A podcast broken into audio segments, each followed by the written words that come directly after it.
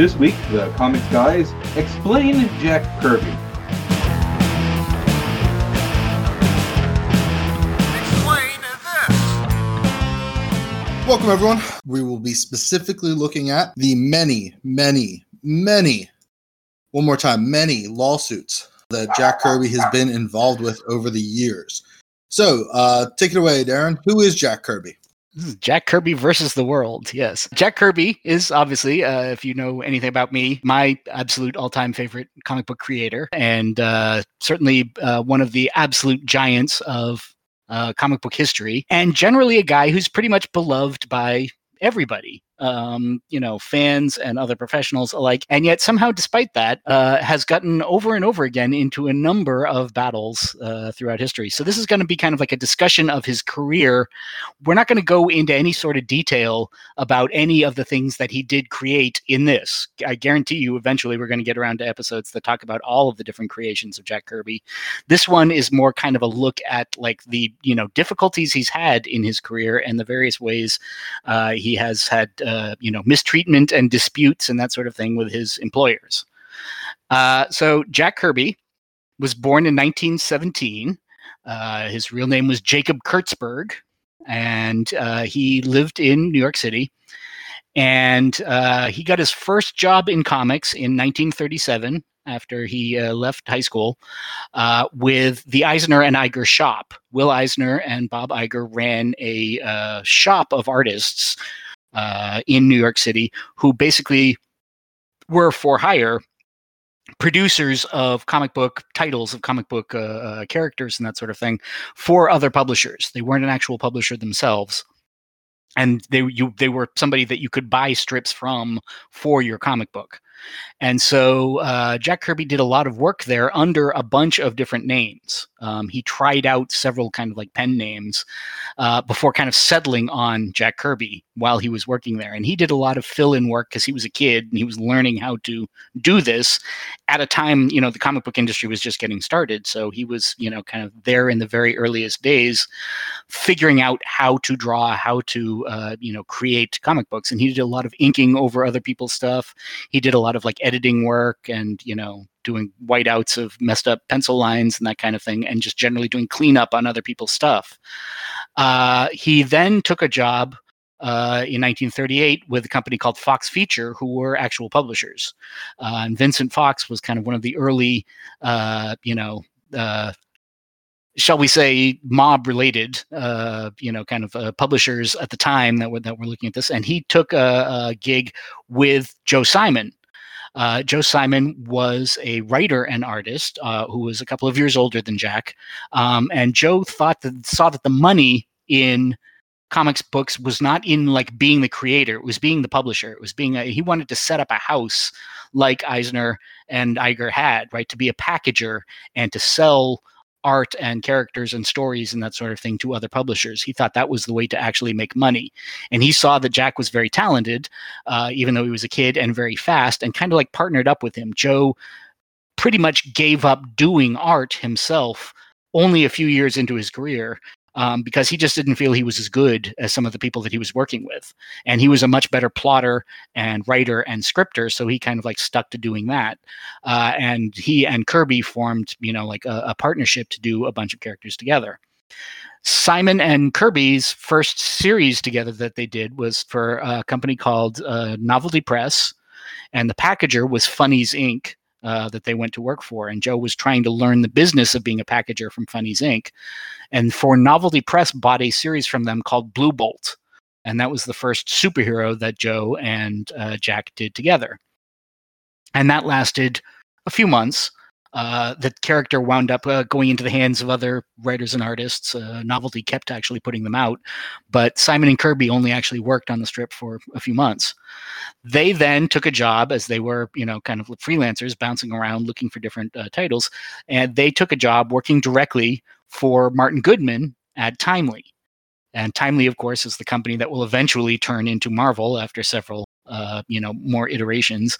And I promise we will, of course, do a full history of Marvel at some point. Once again, that's not really the topic here. Uh, but while they're working for Martin Goodman, who was uh, similar to Vincent Fox and a couple of other people in the in the business at the time, was shall we say not the most reliable employer. Uh, they cut a deal for a character that they had created who was called Captain America. And Captain America, of course, was a soldier uh, who uh, was not that good a soldier uh, to start out with. He was uh, he was skinny and uncoordinated, etc. But he was very brave, and he signed up to be the uh, subject of these experiments that basically turned him into the strongest and fastest guy around, into a brilliant, you know, uh, tactician and a great soldier, and took a shield and a costume based on the American flag and went out and punched a lot of Nazis. And from the very beginning beginning, Martin Goodman could tell this was going to be a thing that sold, right? He saw how good Kirby's artwork was, how good Simon's uh, you know scripting was, and how intrinsically interesting the Captain America character was. So he did a deal up front with Simon and Kirby uh, to you know publish this character that they had been working on and the deal that simon and kirby worked out for them said okay we want salaried positions uh, working at Timely, and Goodman agreed. And he said, "Okay, I will pay you each eighty bucks a week." Uh, now, keeping in mind that that's you know 1939 1940 uh, dollars so you kind of have to multiply that by about 12 to be uh, match today's dollars right so if you think about it then they were each making uh, you know say a thousand dollars a week which you know not bad for cartooning kind of thing for the time especially for kids uh, Captain America, as part of this deal, was going to premiere in a solo title. He was not going to appear as a character in some other comic. He was not going to appear in Marvel Mystery Comics or any of the others. He was going to get a comic called Captain America Comics number one from the beginning. And Goodman agreed to that. And then Simon and Good- Kirby said, okay, and we want 15% of the profits on the character, 15% of the take of, you know, of what they sell. Uh, and Goodman agreed to that. That's the, the contract existed for this. Uh, of course, Goodman was right. Captain America was a sellout smash hit in 1940. They couldn't keep it on the stands. They couldn't print enough of them. Um, and by the time the third issue of Captain America comes out, the monthly titles for this, they were up in the rarefied air of titles that were selling over a million copies a month. And there were only a handful of these at the time in 1940, right? That's Superman, Batman, Captain Marvel level sales. And it was way bigger than anything else Timely had had at the time. Uh, Goodman and Simon almost immediately within the first few months were at, were upset with each other. They didn't believe uh, that the other was was treating themselves fairly, right? Uh, Joe Simon claimed they're not getting their 15% correctly, and that Goodman is lying about the sales figures, right? Jack himself is not really involved much in this dispute because he has always considered Joe is like his older friend, right? Like Joe, Jack is only 22, 23 at this point, and Joe is considerably older and has been doing this longer. So he kind of let Joe handle the business side of his relationship with Timely. Uh, mm-hmm. And Simon, you know, kind of told him, we're getting ripped off. We're not getting our full 15%. This is, you know, like the look how much money Timely is making off this character. We're supposed to be getting a bigger position. Uh, during this time, uh, Simon was contacted by Jack Liebowitz, who was the, one of the people running uh, national publications that would be DC Comics.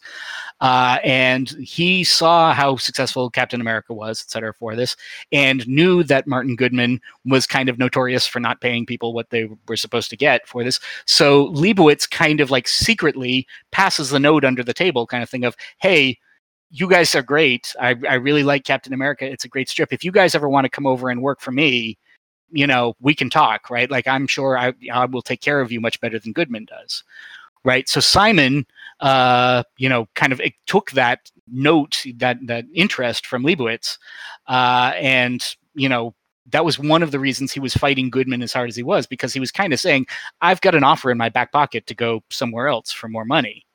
Uh, and Simon uh, Goodman says after the fact later says that uh, they weren't really in that big a dispute. His version of the story is that there were like these small things that Simon was upset about, but Simon was trumping up the dispute uh, in order to get Jack Liebowitz to pay more to have them come. Right? He had found out, Goodman had found out that Liebowitz was interested in stealing these two away from him and thought that the dispute was just kind of like, you know, being made into a much bigger thing than it should have been because Simon and Kirby were trying to get more money out of Liebowitz. Who told Goodman uh, that Liebowitz had made this offer uh, is a matter of considerable dispute. And Jack Kirby himself would say later that he was pretty sure the person who told Goodman uh, that Liebowitz had made them an offer, had expressed an interest in them, was this young office guy working at Timely uh, at the time, uh, who you know was a sometimes writer, sometimes office boy, errand boy kind of thing for us, whose name was Stan Lee. And Kirby never trusted Stan Lee after that, though he never proved uh, that Stan Lee was in fact the one who had kind of tattled on them. Basically, he believed it until he died that Stan Lee was the guy who had in fact actually like you know kind of gummed up, gun, ginned up this uh, this argument between Simon and Goodman. Did Lee ever address it? Nope. Oh, interesting. Not one one neither in, in in in neither direction. He never said yes. He never said no. As far oh. as I know, he never responded to Kirby talking about it. So, hmm. anyway, uh, Liebowitz finally does make an offer uh, to uh, Simon and Kirby to come work for them, uh, and uh, says, "Okay, we're not going to give you a royalty. We don't give royalties to anybody. That's just not how things work here for this. Um, but I will, in fact, triple the your pay rate for this. Uh, I'll pay you 500 bucks a week instead of the 160 that Timely is paying." For you. And you just come here and you'll just get a paycheck of you know being on salary and you'll just work on you know like a bunch of different things while you come here. Uh, goodman finds out about this and fires them from timely before they have a chance to quit right? This literally the simon and kirby captain america only lasts 10 issues uh, 10 months basically that they were able to kind of like stick together uh, you know working on this character for timely before other char- other writers and artists took it over right? Because this is work made for hire. Timely owned captain america. They could put anyone they wanted to on it. And so simon and kirby leave timely uh, kirby kind of like vowing to remember the name of that guy stan lee we'd never worked for, but you know, had not, had not worked with at in any level. But you know, that that that kid, he's he's trouble. Uh, and they go, you know, across town and take a job at National. Uh, at National, they go to work for about 15 months. The two of them basically sit down, uh, you know, kind of like together. In that time, they take over Sandman, as a character, change him from being this kind of like mysterious figure in a suit coat and a gas mask into a much more colorful mystery man character. They give him the purple and yellow, you know, skin tight costume and everything, and uh, you know, kind of really change the the look and take of the character. And they create a bunch of new characters. They create the Manhunter. Uh, they create the Boy Commandos. They create the Newsboy Legion. None of these are Captain America size hits but they're all solid titles. It's not a bad first year of you know like generating new stuff. Uh, Simon continues to work from home because he's really still interested in becoming a packager. He's trying to set up that business. Kirby actually takes a job working in the office uh, at the DC kind of like bullpen, basically, with a bunch of the other staff artists. And so, if you walked into the DC offices in 1942 and early 1943, there was just a row of desks, a row of drawing tables, basically, and you would see Jack Kirby sitting next to Jerry Robinson, sitting next to Bob Kane, sitting next to Mort Meskin, right? Like all of the main DC staff artists all in a row, and then all of the editors kind of like down at the end of one one side of the room, basically. Uh, and then starting in 1943, the All American titles were upstairs from that. So you had like two floors of some of the most amazing collections of uh, uh of artists uh, ever put in one place. Uh, of course, while all of this is happening, it's 42 and 43. Like World War World War II has started to happen, right? Um, Kirby obviously was, you know, like relatively well known for having created this patriotic superhero, uh, and was well known for being, you know, kind of one of the first uh, artists, one of the first writers uh, to to deal with like the Nazis as bad guys, right? Because I mean, Captain America from the very beginning is punching Hitler on the cover of their very first issue, a year and a half before America's in the war with Germany, right?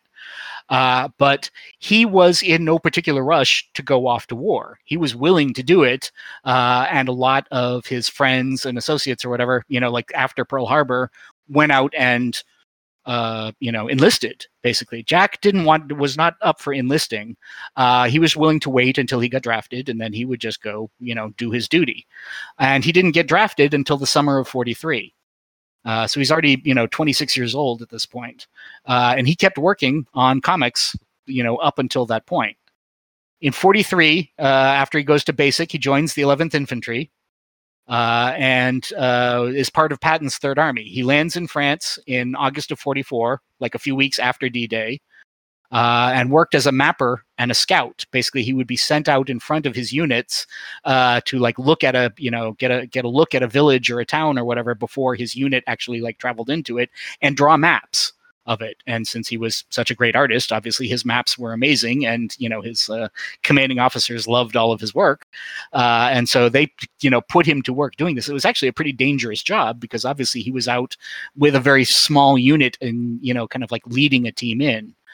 Uh, he goes across France in 44. He participates in the siege of Metz uh, from September to November. Uh, and then uh, starts in, in the beginnings of the Battle of the Bulge in December of 1944. While his, he and his unit are camping in the woods, Jack gets frostbite and nearly lost his legs. His legs turned like bright purple. Uh, and wound up having to be uh, pulled out of France and sent back to London to recover in a hospital there. Uh, and so he spends several months uh, in a hospital in England and then gets sent back to the US, where he finishes out the war working in a motor pool in North Carolina at Camp Butner. He gets an honorable release as a private first class in July of 45 with a Bronze Star uh, and, you know, is ready to return back to work. Joe Simon, his partner uh, at this time, had in fact actually enlisted in the Coast Guard uh, and therefore never really saw any combat. Uh, and in fact, his job was to, he worked for the PR unit of the Coast Guard, and he was assigned to an office in Washington, D.C., writing PR statements and press releases and that sort of thing for the Coast Guard. And during that time, he gets married to a woman named Harriet Feldman. And Harriet Feldman was the secretary of Al Harvey, and Al Harvey was the guy who ran Harvey Publications, which you'll remember is Casper the Friendly Ghost and all of those characters, Richie Rich and all of that stuff. Uh, so he marries the guy who runs that company's secretary. And so when he and Kirby get out of the service, Simon gets them a job working at Harvey Publications. Uh, thanks to you know his wife's connections there, and the two of them go to work for Harvey Publications while they are uh, building their own company that they uh, that they intend to put together. And while they're at uh, Harvey Publications, they do Boys Ranch, they do Stuntman, uh, and they basically invent the entire concept of romance comics when they create Young Romance, which is kind of the first real romance comic. Uh, all of which Kirby is putting his you know work into. He's you know superheroes at this point after the war are not really a big thing, and Kirby doesn't really miss them right? He's doing all kind of other genres. He's doing westerns. He's doing horror. He's doing a bunch of other stuff. Uh, and he's spending a lot of time doing romance. They start their own company called mainline in 1953 continuing to work for harvey. And in fact actually they rent out their office space from harvey uh, and do titles for other publishers. Uh, they're doing war comics. They're doing police comics more romance things. And in 1954 over at Atlas, which is the company that Timely had turned into, uh, Stan Lee brings back Captain America and makes him, uh, you know, creates a whole new series with different writers and different artists and everything, making Captain America into a commie fighter instead of a Nazi fighter and they're kind of ticked off at this, right? Like it's, I mean, they, they he's got the rights. Atlas, you know, inherited the rights to Captain America, uh, but they're like, we never got a call. You could have called us, and we'd have, you know, probably been willing to work for you. But they kind of are unhappy that Lee has just gone straight to other people using a character that they were, you know, they created and they uh, never didn't make enough money off of. Um, so instead, they're kind of pissed. They create a character called the Fighting American and Fighting American is kind of a spoof of uh, you know, patriotic superheroes. He is uh, he he is fighting commies, but the commies are all kind of ridiculous. And uh, you know, within the first two or three issues, it's clear that Fighting American himself is kind of a joke, right? He's kind of a satire on the entire concept of being a you know being a patriotic superhero uh, because at the time this is when mccarthy is like being exposed in the press right like this is the time when uh, you know like being that kind of like fervent anti-communist is for the first time in the 50s being called into question right the whole you know in the end, sir, have you no shame? Kind of, you know, like confrontations with McCarthy were happening at the time, and f- so fighting American was kind of a uh, a commentary on all that stuff was happening. Uh, and so they did the Fighting American for the company called Crestwood, as they were also doing Young Romance and a bunch of other stuff. But once again, uh, they started to get into a dispute with their management. Once again, Crestwood uh, was not paying them what they felt that they were owed, and they wind up taking Crestwood to court over their late payments in 1955. They sue Crestwood for $130,000 worth of back pay and demand that the company uh, give them an audit of their books. They have a you know outside uh, accountant come in and take a look at their books. Crestwood winds up settling. They pay a little less. Crestwood pays less than 130,000, but you know kind of like avoids the case entirely. And Kirby and Simon quit at that point, Kirby and Simon are themselves they're they're still friends, but they're kind of their working relationship has kind of come to an end at this point. Now they've been together for 15 years, and uh, Simon doesn't really want to do comic books anymore. He'd like to get into kind of like fine art and advertising, and you know, like do something that makes more money. And Kirby is quite content to stay in comics, so he goes back to full time freelancing. Uh, he works for uh, National uh, goes back to working for National again, and he even does some work for Stan Lee over at Atlas. He actually drew some of the early uh, Yellow Claw titles. Atlas goes out of business in 1957, and I promise we'll get into way more detail about like the existence and the troubles of Atlas Comics when we get around to doing the Marvel history. But basically, Atlas becomes not a viable place for Kirby to get any work, and so he goes kind of full time working for uh, for DC. At DC, he in 1957 he creates the Challengers of the Unknown, uh, which is kind of like a warm up title for eventually doing the Fantastic Four, right? Like they don't, the Challengers don't have any powers, but they are all super scientist explorers and uh, you know and and heroes and that kind of thing. They're not really a superhero title; they're more of a sci-fi title, but they've got kind of superheroic trappings. And he also winds up taking on the Green Arrow title, which was still being run at that time. Uh, um, for that. A Green Arrow, he's not interested. The Green Arrow to that point had been, you know, around for more than 15 years and had basically just been a Batman ripoff. He was like all of the gadgets and stuff that Batman had, his utility belt and everything, uh, were just replaced with trick arrows. And then he also drove like an arrow car and lived in an arrow cave and he had a teen sidekick and all the other things. He was basically just a ripoff of Batman, and Jack Kirby wasn't interested in that. Uh, he instead decided to make Green Arrow into much more of a sci-fi character. He fought aliens, and he had really cool, interesting gadgets that were, you know, like much bigger and splashier. And uh, he kind of, you know, turned Green Arrow into a very different sort of character. The problem was he was working for the editor he was working for at DC uh, was Mort Weisinger, who was the guy who created Green Arrow uh, originally back in 1942. And Mort, shall we say, did not care for what Jack was doing with uh, with Green Arrow, and the two of them spent a lot of time fighting uh, about the content of what the strip was going to be. Meanwhile, DC got a deal to do a newspaper strip, as they periodically did, to produce a newspaper strip uh, that was going to be syndicated in a bunch of newspapers. And that was called Sky Masters of the Space Force and it was going to be kind of an astronaut adventure type series. It was about the race to space. It was inspired by Sputnik, and it was going to be set in the near future with like American heroic patriotic astronauts and like, their first adventures out in space and that sort of thing.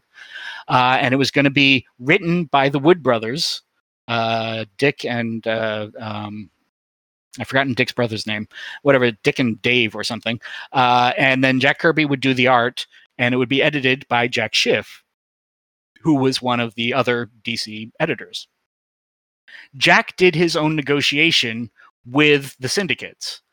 and basically negotiated himself a very healthy royalty of the payments that were going to the creators for doing this. Like his percentage basically came out of the Wood Brothers and Kirby's paychecks.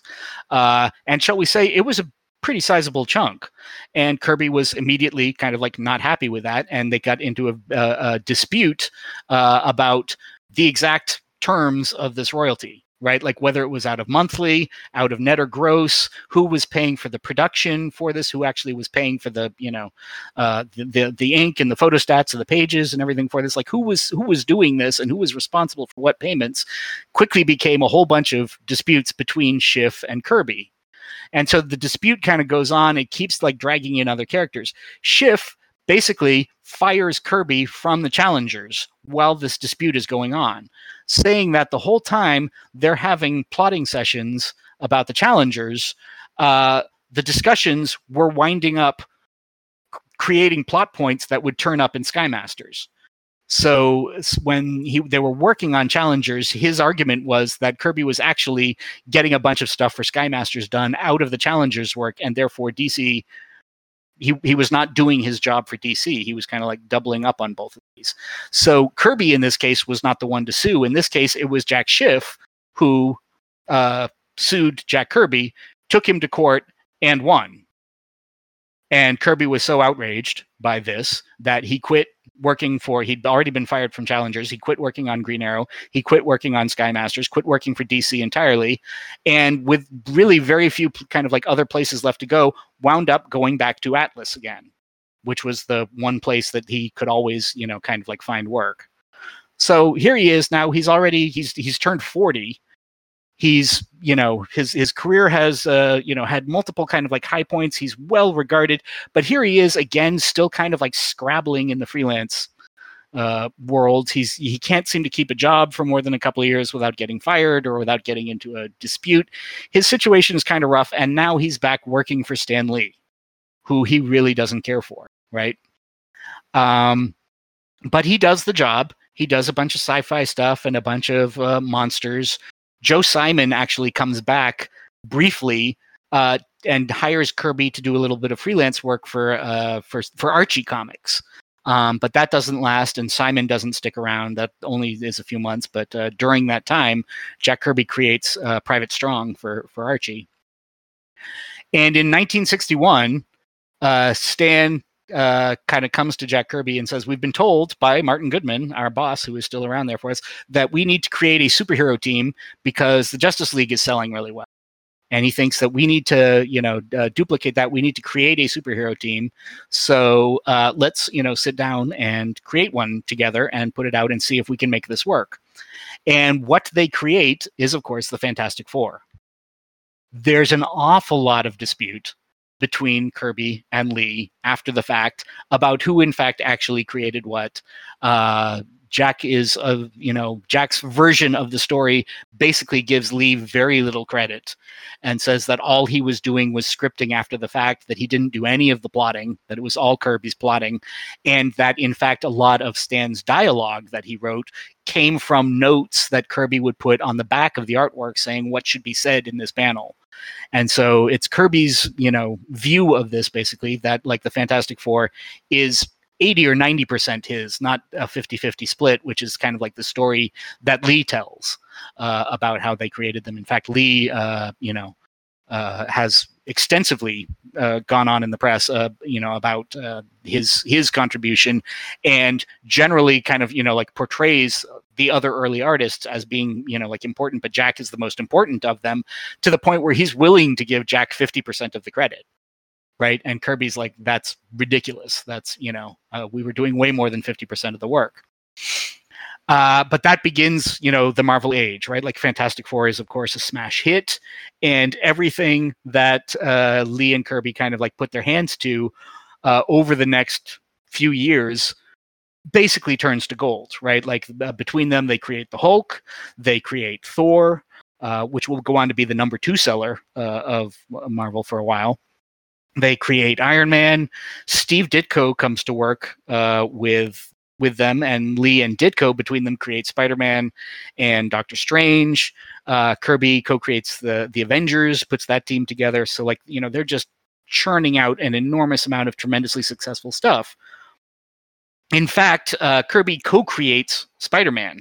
Uh, in fact, he's the first. Uh, his his art uh, version of it is the first drawn version of Spider-Man is by Kirby, and Stan rejects it and gives it to Steve Ditko to redraw because Jack made him look too cool right? Like the whole idea was, you know, like he wanted this guy to be kind of like a nebbishy, ordinary guy, to be a little skinny and a little young and everything.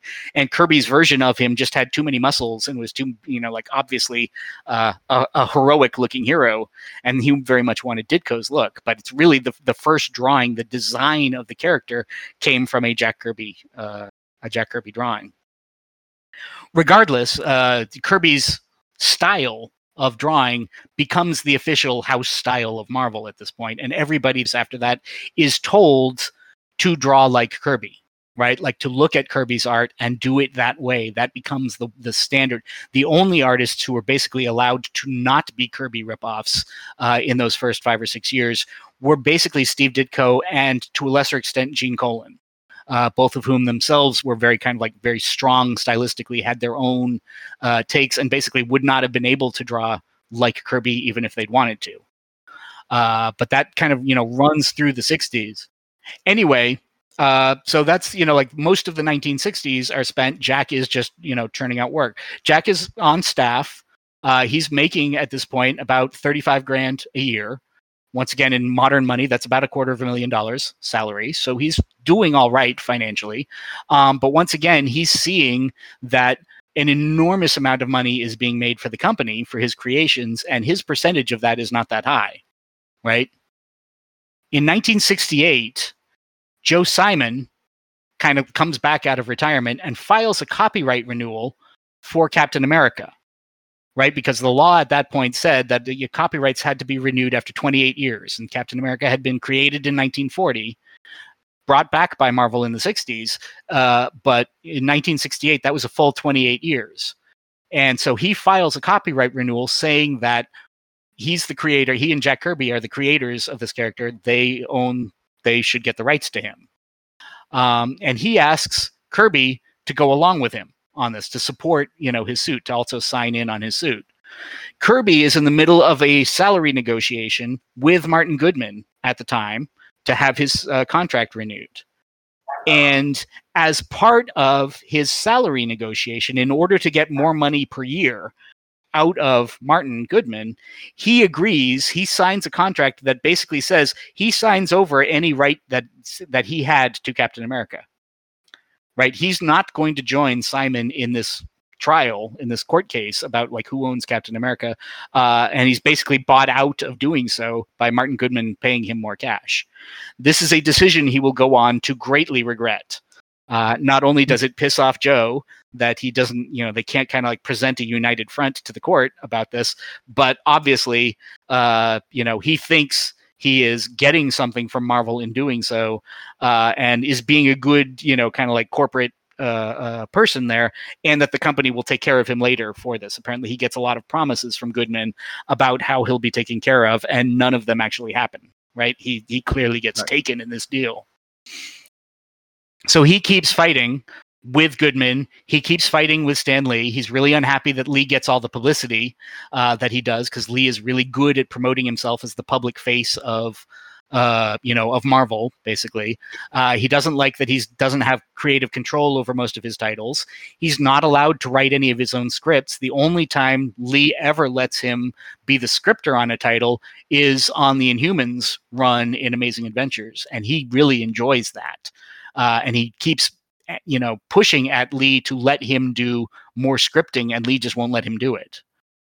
Uh, and what do you think the reason of that was? Like, the, was have they ever said like why, or has anyone ever said like why? Uh because uh, Kirby writes a lot for DC, but he doesn't really write all that. Well, Kirby argues that he was doing most of the writing for it, right? But like because Lee Right, was okay. sticking his nose in there or whatever and doing the final uh you know dialogue and the stuff in the page, therefore he was getting, you know, 50% of the credit for doing a much smaller percentage of the work. And so, Gotcha. you know, if Lee let him write for himself, well then where would Lee be get, you know, be able to like get his uh his his check for writing, right? So Makes sense. Yeah. uh, you know, he wanted to still be getting the credit for. I mean, once again, that's Kirby's version of it, right? But still, Right. Um, so in 1970, now two years later, it's time to, for him to re- redo his contract again, right? Like he did this contract for more money in '68. In 1970, two years later, time to negotiate the contract again, and this time Martin Goodman includes in the contract a bunch of prohibitions against him or anybody else but somehow kirby's is the only you know like contract that actually like explicitly says this saying you can't sue marvel for anything as part of like signing this contract right? Like you agree that you're not going to dispute this or that or pretty much anything else that might come up. It's a completely ridiculous contract. And kirby takes a look at it and says no i'm i'm not doing that. Uh, i'm not going to sign this contract and i'm out of here uh, and so he, at this point, is moving to California uh, to, you know, get out of New York with his family. Um, and while he does that, he quits Marvel and moves back over to DC. At DC, he signs a three-year exclusive contract, and that contract has two option years to like be renewed. If they both are happy with it, basically, they can just redo it for another year afterwards. Uh, and so he gets a gig basically and at, at dc you know they make a big splash of him coming over and say okay part of your contract is you're going to do four titles for us. And uh, kirby's like well i've got ideas for three of them. And then why don't you give me a fourth one of you know whatever you guys have? And they say well you know who do you want? What titles do you want? And he says i don't want the the it, it was said at the time that kirby supposedly said to dc give me your worst selling title and i'll make it your best selling title right? That's not actually hmm. how it came out, right? What Kirby actually said to DC was, "Give me a title that doesn't have a regular team on it because I don't want to take anybody else's job." Right? That's that bot that would have bothered him to have done that. So he says, "Give me something that like, you know, that that you have a hard time keeping people on and I'll do that and then I'll do my other three titles that I want to do." And so what they gave him was Jimmy Olsen. Was Superman's pal Jimmy Olsen which was a title that you know was way down at kind of like the bottom of the list and they had a very hard time keeping anybody working on it because it really wasn't that interesting a title right? So kirby Right. does jimmy olsen but then he creates three more titles of his own and those three titles are forever people mr miracle and the new gods. Uh, and they're amazing right? I mean they're you know this is kirby at the height of his artistic powers. He is finally given freedom to script his stuff it's genius, it's brilliant, and it's probably several years ahead of its time because the fans don't really quite get it. It's very different from anything else that DC has been publishing to this point. It's different from every other superhero title on the stands. There's a lot of like high concept stuff in it. There's a lot of, you know, like mythology, a lot of ancient astronauts kind of, you know, Eric Von Daniken uh, stuff in, the, in in it. It's very kind of highfalutin and it's weird and it's very difficult. It's like the sales are not good uh, to to start out with, but a lot. well ahead of his time. He was a, he was definitely ahead of his time, uh, as we kind of Yeah. like established later with the success of all of those characters after him, right? Like uh, other people doing them have made a lot more money off those characters than he did. While he's doing these titles, though, I you know they they give him uh, two or three years to you know like get them up and running. In Mister Miracle, he kind of like gets his revenge on Stan Lee and Roy Thomas, who was Lee's assistant editor at Marvel at the time. Uh, he creates a character in Mr. Miracle called Funky Flashman. And Funky Flashman is a business agent who basically tries to become uh, Mr. Miracle's agent and get him jobs and that sort of thing, and like attach himself like a parasite basically to Mr. Miracle. Uh, and he is very clearly Stan Lee. He looks like him. He talks like him. It's very obvious that that's what he's doing. Uh, and then Funky Flashman has a sidekick uh, called Houseroy, uh, which is who is Roy Thomas, and it's just it's awful, uh, but it's really funny him getting his revenge. Uh, so while he's there, he does Kamandi, he does OMAC, he does Demon. They keep you know trying other titles for him. He's fighting with the editors. Uh, they keep forcing him to include characters he doesn't like and stuff. Since he's physically in California, like the New York-based office, uh, keep keep doing revisions on his work that he doesn't get to see before it hits print. Uh, Robert Kanigher, who was one of the editors at DC, had kind of, you know, he and uh, Kirby really didn't like each other and didn't like each other's art style. And Kanigher spent a lot of time bad mouthing Kirby and his work in the in the in the office.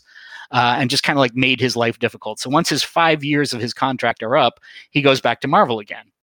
Uh, and you know, Marvel makes a big splash of him coming back. He does runs on Captain America, Black Panther. He creates Machine Man. He creates the Eternals. He's still mad, right? He's still not happy about being at Marvel, but he's running out of places to work, right? Right. Uh, and eventually, in 1978, 79, he's going to get the hell out of comics entirely. He's he's pretty much done with this, you know, with this business. He goes to work uh, out of comics at Hanna Barbera, and starts writing cartoons and and designing Mhm. cartoons. And among the things he creates there, while he's there, of course, or co-creates, is Thundarr, the Barbarian. Um, he does a bunch of other work. In fact, he winds up working with Stan Lee again because one of the titles that he works for at, uh, at Hanna Barbera is the New Adventures of the Fantastic Four, the animated uh, Fantastic Four series. He also, at this point, does the Lord of Light uh, design work for a movie uh, that's going to be based on um, the on the Lord of Light novels, on the Zelazny novels, uh, which that movie never actually happens, but the CIA use it uh, as part of like their Canadian caper efforts to get embassy workers out of Tehran. If you've seen the movie Argo, uh, the movie that they're fake making is based on the production designs that Jack Kirby himself had done. I did not know that. That's very Yeah. cool. So now we've got one more dispute with Marvel that we kind of like actually have to hit here. Uh, and uh, so Marvel has all of the original art that was sent to them in the 60s and 70s as they were creating stuff for it. They physically have it, right? Like this, everything that was kind of like photostated and put it into a comic. Um, and they, you know, they physically kept them in a warehouse uh, in Manhattan. And that art they didn't really kind of like fully understand there wasn't really a collector's market that could like establish what the value of this art would have been for resale. But they knew there was an interest. They knew there was collectors. And in fact they wound up uh, giving um, they would like when marvel's clients would come into the office they would give them some art right? Like here hang this on your wall or something right? They literally just hand them you know like a like pages of, of original art and just walk out with them right? Um, other pieces they know were stolen uh, you know like out of their warehouse because they didn't put any security on this or anything. They would take them to conventions. Individual people working for marvel and dc would go to those very earliest comic conventions in the 70s and they would sell original art at the conventions for 10 bucks a page 15 bucks a page right? And the original the, the artist in that case never got those back right? Like they didn't get any of that money. Um, and Marvel was sold, bought and sold several times over this this section of time here, right? Once again, we'll do the Marvel history, but Marvel was bought and sold several times, and each time they would put a cash value on the art that they were hanging on to in that warehouse. And they would change what that cash value was depending on whether it was a good idea for them to have a lot of money here or a good idea for them to have like no money here, right? Like they would change that number up and down each time they got bought or sold, right? To like make their books look better, whatever they needed to do. But Mhm. because they put a cash value on it at all, uh, and like you know listed it as an asset, that meant that if they ever gave that art back, they'd have to pay sales tax on that, even if they were giving it back for free. That's still like a gift. That's still a, a transaction that involved value, and therefore Right. Marvel would have to pay sales tax on that transaction. So they just never gave anybody anybody's any art back, right? Uh, Mhm. in the Copyright Act of 1978 uh, said that uh, they needed to that it basically kind of like changed the laws about who would own that kind of art, right? Like who would own the original art of that sort of thing. And publishers suddenly kind of had to scramble to make sure their paperwork was in order. And so they needed to get their artists. They they, they decided they, they wanted to get the art back to the artists because the artists were kind of like clamoring for it, right? They they appreciated that it was worth money. The artists could take their original art to a convention and sell it or sell it to collectors. So they were really kind of like pushing Marvel to return this. And Marvel said, okay, uh, you know, you can do that as long as you uh, sign these releases that affirm that we own this stuff. This is the we own the copyright, we own the characters, and that the art we're just giving to you, like out of kindness, basically, right? Sure. So uh, Kirby was kind of like one of the biggest ones pushing for this, right? Like he's one of the Mhm. ones kind of like fighting over the rights to get his art back. And they kept insisting for him to get any of this stuff back, he would need to sign a bunch of like very kind of like onerous documents, basically saying, uh, you know, that like they owned everything that he had done for them. And furthermore, he wouldn't be allowed to resell it because all they were doing were basically giving him the right to keep his stuff in storage. Right? Like he could Okay. donate it to a museum temporarily, but like Marvel always had the right to come get it back at any time. And Kirby refused to sign it. And this just kept going back and forth over years and years. Um, and uh, during this stretch, right, like they, they finally send him a, a contract in which he says, uh, You'll, we'll give you back 88 pages of your art, right? He's clearly got 10,000 pages or so Right. in, in this warehouse, you know, like according to their documents, right? Right. Yeah, less than a percent, you know, if he signed the agreement, but they reserve the right to reclaim the art if Kirby ever vi- violated the deal and he couldn't resell it. Uh, they could borrow it back from him anytime they wanted to. And Kirby, finally having had enough of this, he and his wife went to the Comics Journal and told them what Marvel was doing. Gave gave them kind of like the full story about this. And the Comics Journal printed everything, printed the entire run of documents in 1985, and a zillion other artists and creators basically came out in huge support of Kirby, saying that Marvel was like completely mistreating this guy. Uh, Will Eisner, Neal Adams, Frank Miller, uh, Garry Trudeau, the guy who does Doonesbury, right? Like all of these people came out in like massive support of Kirby.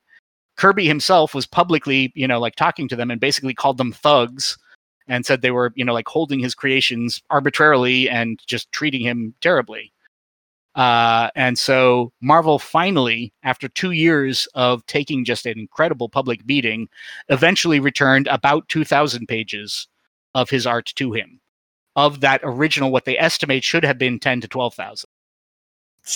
And was he allowed to sell that art? And they don't, they can't answer for what happened to the rest of it. They say that's all they've got.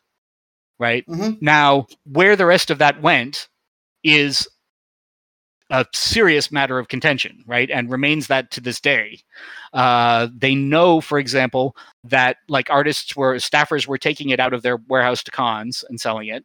They know that the guy who ran their fan club, the Marvel Mania fan club, somehow acquired a bunch of their art, telling Marvel that he was going to make posters of it, but instead sold a bunch of it to comic shops and paid his employees in like free art basically. Like he never you know guy named uh, don wallace basically and we can when we do the marvel history we'll do a lot about him because he was one of the great crooks of marvel history.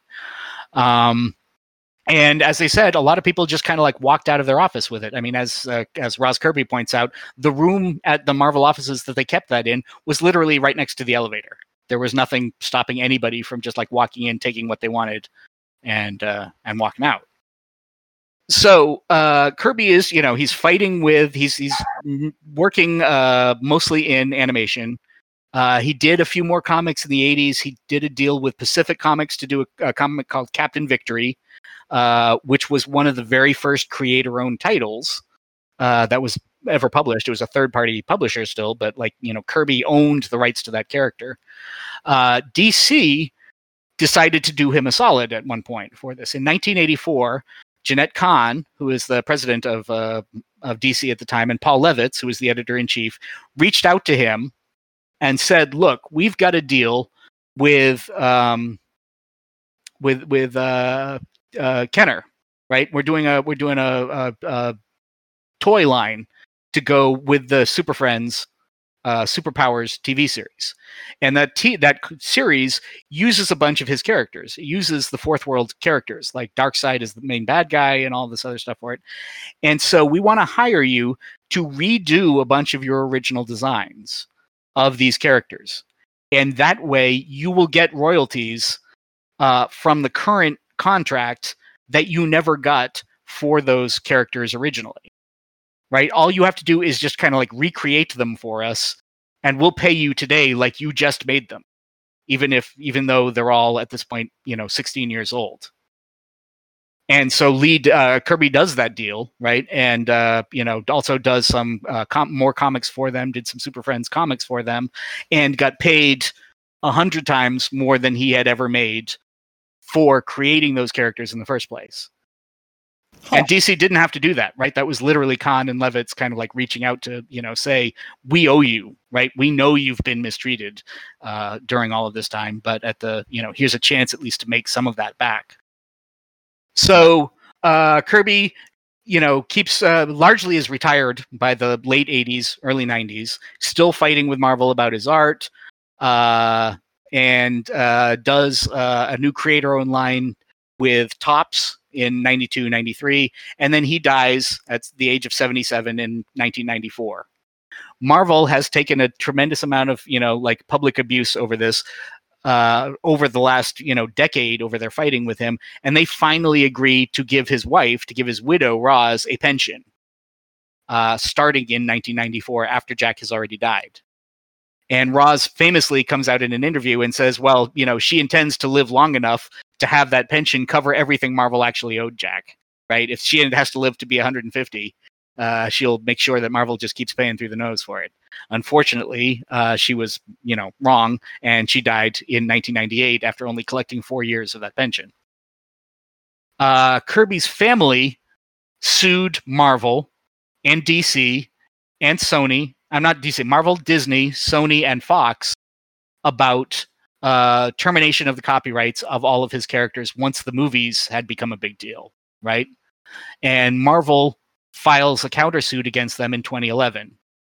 Uh, that fight uh, goes uh, all the way up to uh, like top level, top state level. Marvel wins the initial case.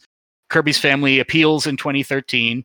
In 2014, Kirby's family sends an appeal to the Supreme Court to review. But before they can do that, before the Supreme Court actually review, uh, can review it, Marvel paid off the family. We don't know the amount, but apparently the Kirby family made a pile of cash in this deal that remains a secret, uh, and they withdrew their their petition. Unfortunately, Jack and Roz are both dead, but at least their kids and their grandkids apparently have made a bunch of money from Marvel. Uh, but we do not know the total of that. All rights to the Marvel characters that he created remain with Marvel today, and they're pretty much undisputed. And let's talk about Right. what that actually means, right? If you take all of the movies that have been made featuring Jack Kirby created characters by Marvel, how much money do you think those have earned? Up to uh, Endgame, right? Like use that as a cutoff point. Billions. Seventeen billion dollars, Wow. It's insane. of which the Kirby family got basically none of. right. Right? I mean, that's the you know Hopefully the payoff was at least a few mil a few million. we hope, right? I we Yeah. we don't know. It was enough for them to say we are willing to you know stop appealing, basically. So yeah, and, and Marvel basically paid the, I'm assuming paid them off because they didn't want the bad press in the Supreme Court of the right? Supreme can you Court. imagine the you know like the publicity that that case would have gotten of you know like Right, been- lawyers explaining to ruth bader ginsburg like who you know captain america was? Oh man, that would have been a, a fun case to watch. right? Although- absolutely. And it would have gotten massive unnecessary press for marvel right? It would have been a terrible look Yeah. so. Probably best that they got they took the payoff though, because I, based on what we've uh, covered in in past uh, comic book lawsuits, I would not feel like it was in their best, like that they were going to win. right Um, but well, a pseudo happy ending, I guess, there for a overall kind of you know sad story of him getting screwed over repeatedly. absolutely and like i said we'll we'll do more of these that like more talk about his art we just kind of wanted to Mhm. establish this was his career this is the the fight he kept having for 70 years right so Absolutely, yeah. I don't. Does he doesn't win a single case throughout all this? He really does. doesn't. No. No, man, that's a shame. Well, thank you all for joining us. I've been Steve this is Darren Watts. Thanks for coming. Bye bye.